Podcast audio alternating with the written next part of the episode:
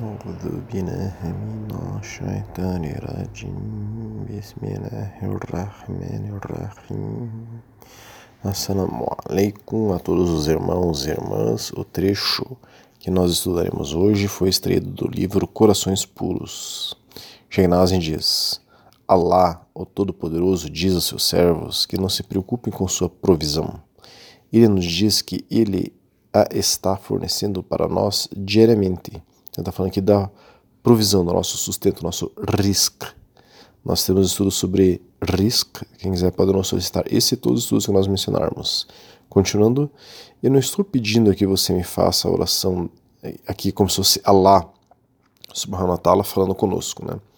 Eu não estou pedindo que você me faça a oração da manhã hoje, de, perdão, eu não estou pedindo que você me faça a oração de amanhã hoje, mas você quer ter a provisão de amanhã, hoje, ou a previsão de uma semana, um mês, ou um ano, é, ou uma vida, hoje, por que você não pergunta a gatos e cães como eles sobrevivem?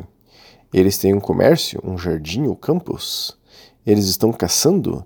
Eles fazem algum trabalho? Eles têm lojas ou empresas? Nada, eles não têm nada. Você não está surpreso que eles sobrevivem? Então por que você me pergunta? Se alguém começa a duvidar de sua previsão, provisão, né? isso significa que está duvidando da capacidade de Allah de prover a todos. Então isso significa, se remete né, a todo o poder vem de Allah subhanahu wa ta'ala. Temos estudo sobre isso também.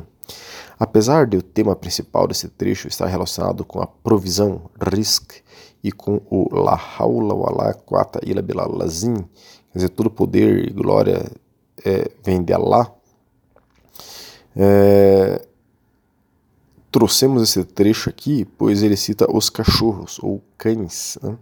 e os gatos. Os gatos são unima, unimamente, unanimemente perdão, aceitos no mundo islâmico. É sunna ter gatos. O profeta Muhammad gostava muito de gatos. Mas os cachorros são mal compreendidos no Islã, principalmente porque hoje em dia os wahhabis e salafis falam que é haram proibido ter cães para o Islã. Mas essa é uma outra invenção, outra bidá, inovação dos wahhabis e salafis. Assim como eles inventam um monte de coisa que é haram proibido, nós temos sobre o que é haram, né? que significa haram, e temos até uma lista de, de coisas proibidas no Islã. Mas, apesar de os wahhabis e salafis inventarem que um monte de coisa é proibida, várias coisas que eles falam que é haram não são haram. Como a música, nós temos estudo, estudos que provam que a música não é haram, temos estudos que provam que votar nas eleições não é haram, como eles falam, e um monte de baboseiras que eles falam. Por isso, sempre afirmamos que eles tentam, de tudo que é jeito, destruir o Islã. Essa é a função deles, que os sionistas lideram nós temos tudo sobre o sionismo. O estranho não é eles tentarem cumprir a função deles de destruir o Islã, porque eles estão cumprindo um trabalho que lhes foi dado. O estranho é quem segue, quem os segue e os apoia, achando que estão seguindo o Islã. Deveriam estudar mais e ver o engodo que é o arabismo e o salafismo. Hoje vamos provar mais uma mentira o Wahhabi Salafi. Vamos ver o que realmente o Islã fala sobre os cachorros. Esse é o nosso tema de hoje: os cachorros, os cães. Primeiramente, agradecemos o irmão Ansari, de Itabuna, na Bahia, que traduziu um artigo que utilizaremos aqui. É, ele traduziu então para nós, né, para que nós pudéssemos mencionar esse artigo. Então, tomemos um artigo que foi traduzido, né, de Mustaqimzad Suleiman Sad al-Din, que é um lema Ahlus Sunnah wal Jama'ah, da Escola de Jurisprudência Hanafi, né, nós temos estudos do que é um Jamaa, quer dizer, é um muçulmano sunita clássico. Este é, Hanafi, que nós estamos citando aqui, é do século XVIII. Seu pai, Mehmet Efendi, é, foi um professor da madraça de Bayezid, em Istambul. Ele, é, este é, pessoa, a gente está trazendo o artigo aqui, Mustakinzad. Ele teve aulas com seu pai, aprendeu árabe com seu pai, ele aprendeu o Islã com vários estudiosos proeminentes da época dele, e ele era um lema, um sábio, Hanafi, professor, calígrafo e escritor. Então, no seu antigo artigo aí do século XVIII, ele explica um pouco sobre os cães. Ele disse, então, em seu artigo sobre os cães: Louvado seja lá o gracioso doador que criou as espécies dos animais. Ele fez do homem a mais honrável de todas as espécies. Ele colocou os cães ao serviço do homem e ordenou que estes o ajudassem. Que a paz e as bênçãos dele estejam sobre o seu amado, profeta Muhammad, que proibiu a sua umma, a sua nação, de matá-los através dos belos hadizes, quer dizer, os muçulmanos são proibidos de matar os cães. Né? Ele disse, profeta Muhammad, cães são seres vivos e estão entre os mais fracos. Que a paz e a bênção de Allah subhanahu wa ta'ala estejam sobre a família do profeta sallam, e seus companheiros, aqueles que completam os crentes. É sabido que entre os reis o primeiro a treinar cães foi Hus Shah. Ele é o primeiro herói entre os filhos de Adão salam, e é o discípulo do profeta Idris salam. É legítimo, ponto, né? Continuando, é legítimo obter e tomar um cão para a caça e atividades de similar utilidade. De fato, é permitido, halal, pelas narrações, ter um cão, e as condições de caça foram declaradas explicitamente nos livros de fiqh, jurisprudência. Nós temos estudo sobre fiqh, jurisprudência. A afinidade com os cães, a familiaridade com outros predadores e a proteção e preservação deles começou inicialmente com Shafi Allah Adão salam, o ancestral dos humanos, o profeta Adão ele estava falando, né? Que a bondade esteja com ele. Quando o profeta Adão salam, desceu à terra, todos os animais possuíam uma natureza dócil, mas com o martírio de Abel, eles tornaram-se selvagens. Shaitan se aproveitou disso, desorientou-os e ensinou-os o diabolismo para torturar o profeta Adão. Os mais violentos desses animais eram os cães. Gabriel veio e pediu que o profeta Adão colocasse sua mão abençoada por Allah na cabeça do cão. Logo depois disso, doravante dessa forma, a intimidade e familiaridade entre o cão e o ser humano foi formada e a tranquilidade emergiu em sua mente. O cachorro passou a existir do mesmo barro do qual o ser humano veio à existência. Como as tâmaras foram criadas do barro remanescente, a situação geral foi a seguinte: antes que sua alma fosse soprada, a forma humana foi derrubada e apedrejada no chão do paraíso, enquanto Azazil, o mestre dos anjos, entrou e removeu tudo ao seu redor, como ele havia aprendido os milagres que ocorreriam Dessa forma, em Al-Law al-Mahfuz, isso o fez sentir inveja e criou uma raiva extrema em relação aos humanos. Ele disse: Isso está vazio, não há bondade nisso, e cuspiu no primeiro ser humano, né? de modo que metade da saliva caiu no lugar onde a forma estava localizada. Quando Gabriel salam, utilizou uma parte de suas asas para entalhar a saliva, com uma faca e jogá-la fora, o umbigo apareceu no homem. O cachorro foi criado dessa mistura da saliva e pedaços de barro. É uma, entre aspas, coincidência interessante o fato de que a pronúncia de cachorro e barriga são similares no árabe. Em resumo, desde a época do profeta Adão, desde a época que o profeta Adão tocou a cabeça do cachorro, ele protegeu a si mesmo e aos seus filhos dos perigos dos cães. Tal conexão é explicada extensivamente num livro de Imam Dimiri chamado Hayat al-Haywan e as margens da exegese corânica. É, quer dizer, é um livro que interpreta as coisas do Alcorão, né, do Imam Dimiri. A obtenção de cães para proteção começou com Noé, salam, quando o comando supremo de, construir um navio foi revelado. Noé salam, começou a construir a sua arca. Então os descrentes vieram pela noite e destruíram uma parte da arca que Noé salam, havia construído. Quando Noé salam, reclamou sobre essa situação Allah subhanahu wa o comando divino foi: Ó Noé, obtenha um cão e proteja o navio dos cães humanos. Foi revelado que enquanto Noé salam, estava construindo o navio durante o dia e descansando durante a noite, o cão viria aqueles que vieram para demolir o navio e começaria a latir com a graça divina. Quando os cães começavam a uivar, o profeta Noé salam, despertava. Como o dito algo faz o cão latir, indica Noé salam, fez então um esforço e atacou os descrentes com uma vareta que possuía para esse propósito, provo provocando a miséria deles. Uma história. Fazer amizade com o cão pelo caminho começou com o Sheikh Yahya Malik ibn Dinar al-Basri, falecido no ano de 131 do calendário islâmico. Então, provavelmente, esse Sheikh está entre os Tabi'un, das primeiras gerações. Quando perguntado sobre o porquê de ter feito amizade com um cão, ele disse: É melhor do que um mau companheiro.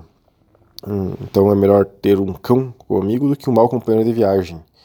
A questão: os estudiosos discordaram quando assim uma pessoa poderia discordaram quanto assim uma pessoa poderia ter um cão para proteger a sua casa ou para proteger uma fronteira. A, a opinião mais correta é a de que isso é permissível, é permitido então ter um cão. Um consenso unânime que é permissível ter um cão para proteger animais como ovelhas ou então para proteger terras e jardins. Então é unânime entre os é, Hanafis que é permitido ter um cão para proteger animais, para proteger a casa, enfim. Contudo, é dito no Hadith: quem quer que tenha posse de um cão, que diz que se uma pessoa possuir um cachorro sem necessidade alguma, as suas boas ações perderão dois kirats todos os dias. Então está dizendo que existe um hadith que diz que quem tem um cão sem uma razão, é, dois trechos do Corão que a pessoa recita serão descontados dela todos os dias.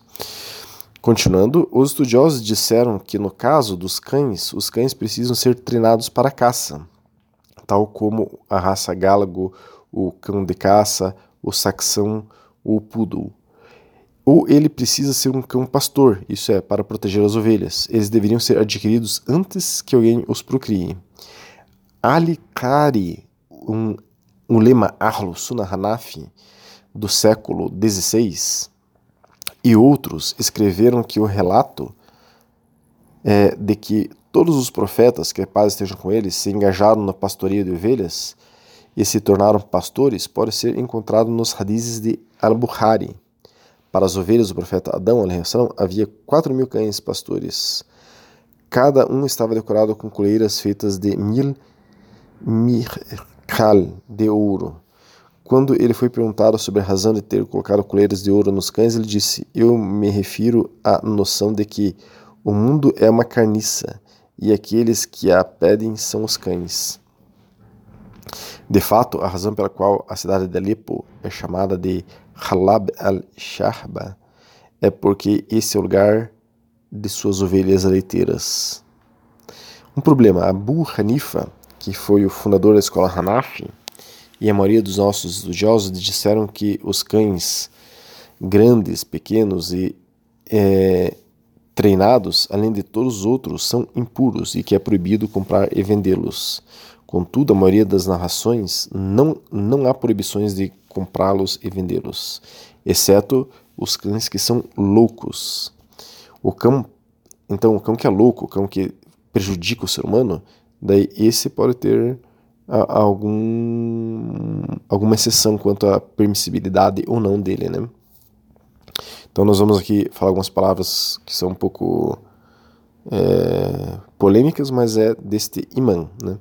Então, o cão feroz é um cão predador, portanto, é permissível matar esse tipo de cão negro que atormenta os muçulmanos nas portas das casas. Enquanto todos os cães perigosos podem ser mortos, está claro que matar um cachorro treinado exige uma compensação. Então, ele está dizendo que é permitido matar um cão que seja um cão feroz, mas o cão domesticado não pode ser é, ferido. Né? Lembrando que essas palavras são deste sábio do século XVIII e não minhas. Estamos trazendo a opinião dele aqui e todo o fundamento na Sunna para mostrar como os cães não são proibidos no Islã, mas algumas palavras dele são estranhas para nós em nossa época. Mas enfim, esse o lema continua. Há um ditado: o que é feito com conhecimento é halal. O que quer que façamos em ignorância é um pecado. Os cães são reconhecidos como animais residentes, quer dizer, domésticos. É indicado em extensos livros que, se as formigas e até mesmo as serpentes e ratos, cuja morte é lícita, sofrem em seu sustento e passam fome, o dono da casa será questionado no pós-vida por causa disso. Somente o misericordioso entrará no paraíso. Na verdade, é dito que um cão feroz que está para ser morto porque enfim está atormentando as pessoas, e se esse cão está faminto ou sedento, esse sofrimento deve ser eliminado antes que ele seja morto. Então, o que está sendo dito aqui é, dito aqui é que é proibido no Islã causar qualquer sofrimento ou maltrato aos cachorros, até mesmo para os cães ferozes. Né? É... E Ademais, é narrado nos hadizes de Al-Jami de Suyut que há uma recompensa para todos os que possuem um fígado úmido, ou seja, há uma grande recompensa em satisfazer com água, tratando e saciando toda criatura que possui um fígado que precise de água, pois um dos doze animais que entrarão no paraíso é Kitmir. Então, foi atrás para pesquisar o que é Kitmir. Kitmir é um cão que é citado no versículo 18, ayah 18 do Corão, que descreve os companheiros da caverna, um grupo de jovens que são auliá, amigos íntimos de Allah subhanahu wa ta'ala, amigos próximos, né? Temos estudo sobre auliá, eles são apresentados no Corão como exemplos da religião. E eles estavam dormindo com o seu cachorro. Mais adiante, no versículo 22, o cachorro é sempre contado como um deles. Daí surgiram lendas afetuosas em torno das qualidades leais e protetoras desse cão cujo nome é, levou em lendas, né, cão de Kitmir. Então é disso que ele está falando, que é, inclusive então tem um cachorro que é dito que entrará no paraíso, que é esse cachorro que estava com os jovens na caverna, né, que o Corão menciona. É, Vizir al-Shir Navai, um lema Ahlus-Sunnah do século XV, é, que se refere à anedota de Sheikh Najan al-Din al-Kubra, disse o seguinte em seu livro Turfat al-Adhkar. Um ditado, olhe para mim, para que eu possa me destacar entre as espécies. Se Najaldin olha para um cão, esse cão se torna o mestre dos cães. Esse é um dos eventos que confirmam o significado da narração mencionada no Ziyadat. É, se os cães não fossem uma comunidade, eu teria ordenado que você os matasse. Então, isso é até mesmo confirmado pela narração de Ibn Abbas, o sultão dos comentadores radizes, que disse que os cães são como são dos jeans e uma das fraquezas deles, essa é uma fraqueza dos cães. Se eles vierem até você durante uma refeição, dê a eles uma parte, pois eles têm é, um direito né, e os seus olhos foram fixados na refeição. Então, é, só abrindo parênteses, aqueles que estudam rukia, é, a proteção contra os jeans, sabem que os cães têm uma é, fraqueza em relação aos jeans, né? mas eles merecem o, o, nosso respeito e até mesmo que a gente divida as refeições com eles se eles estão famintos. Né? Existem muitos benefícios, continuando a o artigo aí sobre os cães e cachorros. Existem muitos benefícios em ser compassivo com os animais fracos ou os cães, embora se saiba, até certo ponto, que torturar animais inofensivos com fome e sede e atormentar deliberadamente as criaturas de Allah subhanahu desencadeará a ira dele. Dizer que não é danoso ajudá-los resultará em um grande bem, mesmo que haja certa maldade nisso.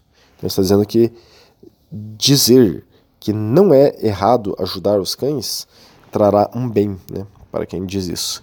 Ademais, com referência ao dito, uma pessoa que evita proibições sem boas ações é como um cão andando ao redor de um batedouro que levanta a sua perna a urinar. Isso não deveria precisar da crueldade de pessoas virtuosas. Então ele está dizendo que esse radismo está se referindo à crueldade de pessoas que não são virtuosas, não que tenha qualquer coisa é, contra o cachorro nesse radiz, é uma analogia, né? que o profeta Salomão fez. Já foi dito que, continuando, já foi dito que essa frase era a palavra de um grupo cruel, que não conhecia o segredo de eles dizem coisas que não sabem. Perdão, então isso aqui não é nem dito de um profeta, é dito de algum muçulmano é, que falou isso sobre os cachorros. Né? E Allah subhanahu wa ta'ala sabe mais. Continuando o artigo deste o lema do século XVIII, ele cita Hafiz, que é um Ahlus Sunnah, muçulmano sunita clássico do século XIV, é, que disse: Não é todo mundo que sabe o prazer dos cães vivendo ao seu redor. Eu queria poder ter a chance de passar o tempo contigo, assim como os cães. Existem dez traços sublimes nos cães, que serão colocados poeticamente em oito linhas. É apropriado que se faça deles a conclusão aqui. Deus Todo-Poderoso deu dez qualidades aos cães nesse mundo. Donos espirituosos invejam o cão para alcançá-los. Uma dessas características é que ele não possui valor entre as pessoas, ele está entre um estado de pobreza, onde não possui nada, e ele não age justamente como os humanos. Então ele está dizendo que os cães são humildes, são pobres, digamos assim, e eles não agem justamente com os humanos. Então ele vai continuar dando aqui características do cachorro. Com pouco sono pela noite, qualquer lugar é um lençol para ele. Frequentemente faminto, os locais mais baixos o abrigam. Mesmo que seu dono bata nele frequentemente, ele não puxa o tapete dos seus pés. Ele foge quando batem ou jogam coisas nele, mas sempre vem quando convidado. Não guarda rancor. Protege seu dono resolutamente. A maior parte de sua vida decorre em silêncio e paz.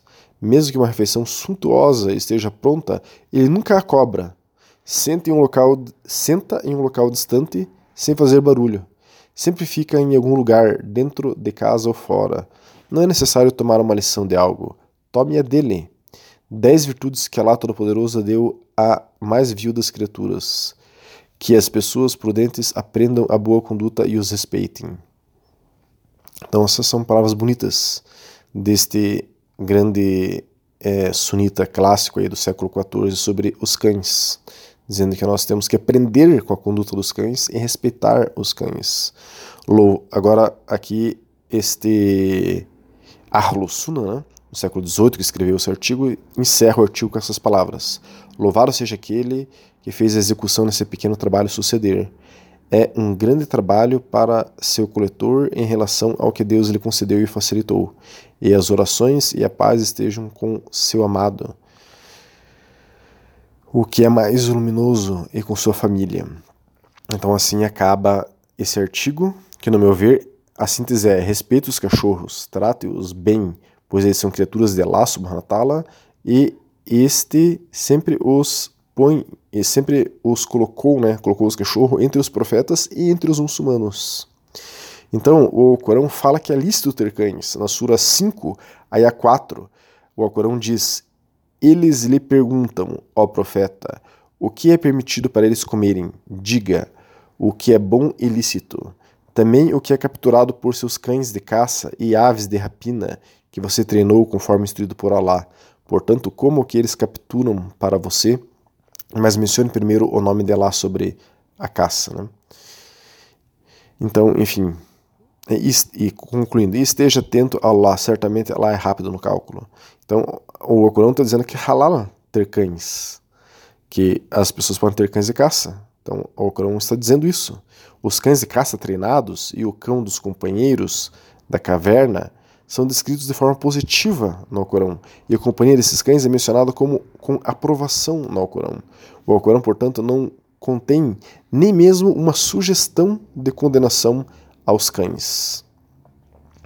Então, trazendo uma síntese aqui de tudo que a gente disse, não é proibido ter cães para a Madhab Hanafi, né?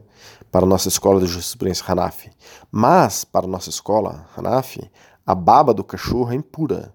Então, não podemos fazer o salá se nossas roupas estiverem com baba de cachorro. Ou o local da oração que a gente for fazer o salá, a gente não pode fazer se tiver com baba de cachorro. Se então a gente tem baba de cachorro na nossa roupa ou nos locais de oração, a gente tem que tirar a roupa, trocar a roupa e limpar o local de oração para fazer o salá. Mas se nossas mãos estiverem, por exemplo, com baba de cachorro, a ablução não foi quebrada É só lavar a mão, tirando a baba do cachorro e fazer o salá.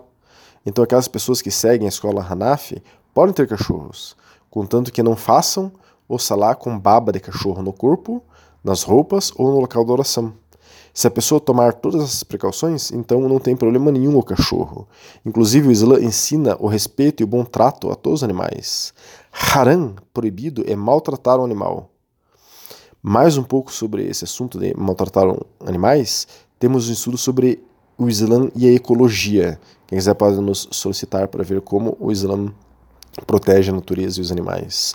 Que Allah subhanahu wa ta'ala nos faça respeitar todos os animais como ensina o Islã. Salam alaikum wa rahmatullahi wa barakatuh.